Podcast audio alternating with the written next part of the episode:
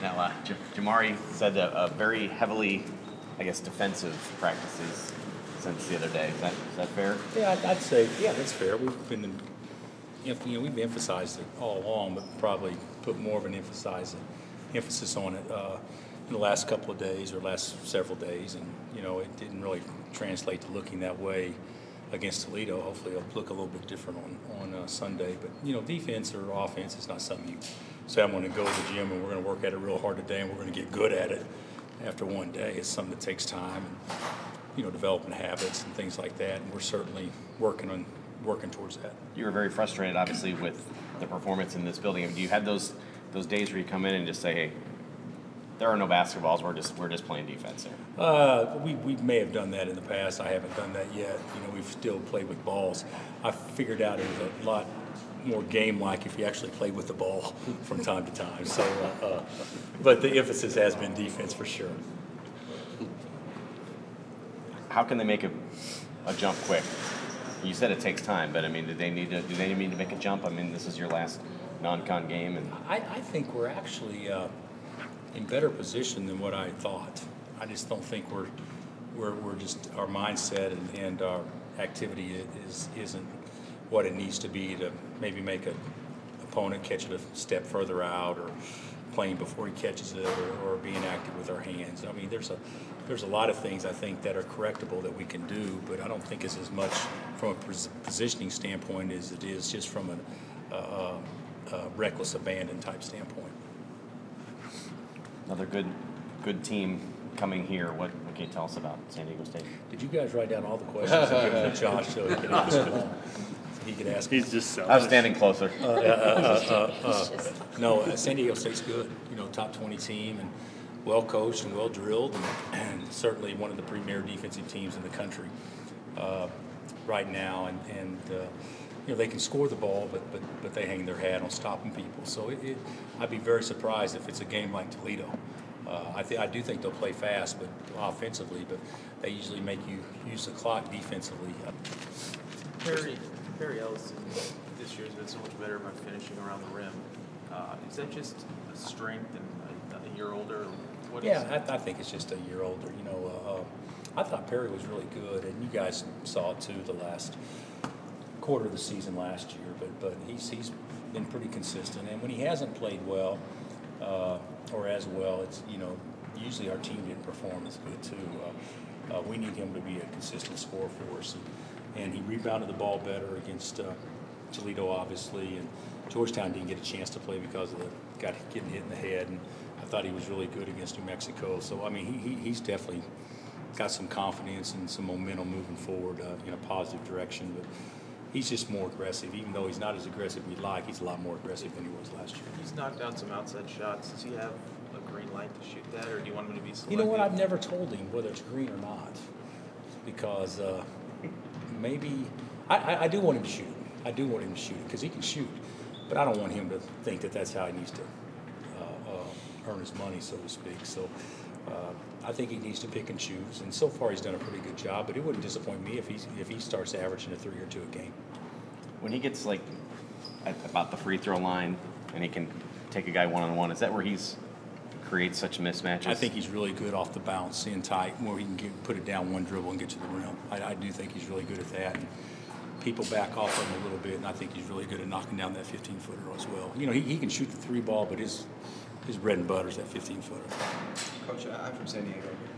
You and Coach Fisher had a little bit of a dust-up a couple of years ago with Kruger and Kevin Young. Mm-hmm. He sounds like it's everything's behind you guys. But where's your relationship, and how much is this game, this series, going green to go play there? In the part of the reconciliation process?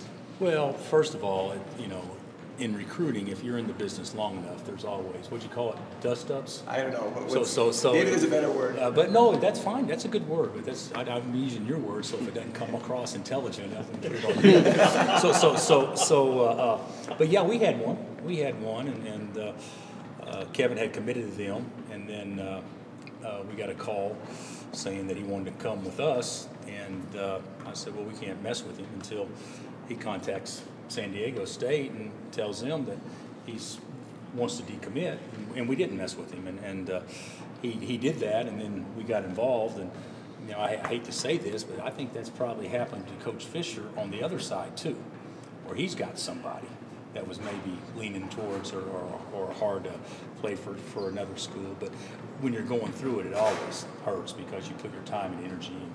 And be candid with you, they deserve to get the kid, you know. But that's not how recruiting works. You don't always get what you deserve in recruiting. And but you know, there's been, you know, they got Malik Pope this year, so everything's fine. But certainly. If you're in the business long enough, and Steve's been in it a long time, if you're in the business long enough, things like that happen inevitably, and certainly it happened between him and me. We had a great relationship before, and that does not in the least way, shape, or form affect our relationship. If it does, and then obviously we didn't care much for each other to begin with. So it certainly hadn't affected my thoughts of what I think of him, because I think he's a first-class guy. Is this part of the reconciliation in that? I would say no. You know, the thing about it is, the thing about it is, they wanted to play, and we he's been trying to play for a long time, and it worked out where we could play, and certainly I think our fans would enjoy a trip to Southern California, and he's done such a great job there. It's obviously a good game that brings national attention, because it wouldn't be on CBS if it wasn't. So. But I would not schedule a guy, and he would not schedule a guy to try to kiss and make up, nor because you feel sorry for the other guy. Everybody does what's in the best interest of their program, and so certainly we both feel that's the case with this. There's been so much focus on freshmen, not just here, but throughout the country this year. Steve once had a pretty good group. Pretty good group, yeah. Can you imagine that group playing in this kind of media climate and what it would be like? Well, that group changed college basketball more than any group may have ever done it. I mean, they changed the how you wear your uniforms, to your swagger, to you know, the whole thing. I mean, they were unbelievable. And we actually played them their freshman year in the Sweet 16, so I just got a first-hand view. But I think it was an unbelievable group, and Kentucky obviously had a few guys a couple of years ago that were unbelievable, but they did it with all five starters as freshmen, and I know the kid named Riley was off the bench that was a real good player, but basically it was Jackson and King and Rose and Weber and Howard, and those, there'll never be another recruiting class like that, I don't think. You know, there's been talks that there was, but hey, those guys also went on to become NBA All-Stars too. That was a great class, and you know, just getting back to Steve a little bit, I don't know if there's very many coaches out there that's coached in three national championship games, and he coached in three national championship games in a span of about, I could be off a little bit, in a span of about 5 years, and of course the one year he was pretty fortunate that, you know, that he got a chance to do it, but I mean, he's an unbelievable coach, and he's done an unbelievable job at San Diego State, and I'm not saying that at all, because I'm trying to get back in good, you know, so to speak. It's a fact. I mean, the guy's good, and he's been doing a great job for a long time. They switch almost everything. They're very versatile players. If you face a team like that, and what kind of problems do they cause you offensively? Well, we face some teams that switch, but they do. And we're getting ready to play Oklahoma, who switches a lot too, so that's probably good preparation for us going into the league. Because that's why you play your non-conference games, because they help prepare you for league. But they probably do it better than anybody we played this year yet, so far, as far as how their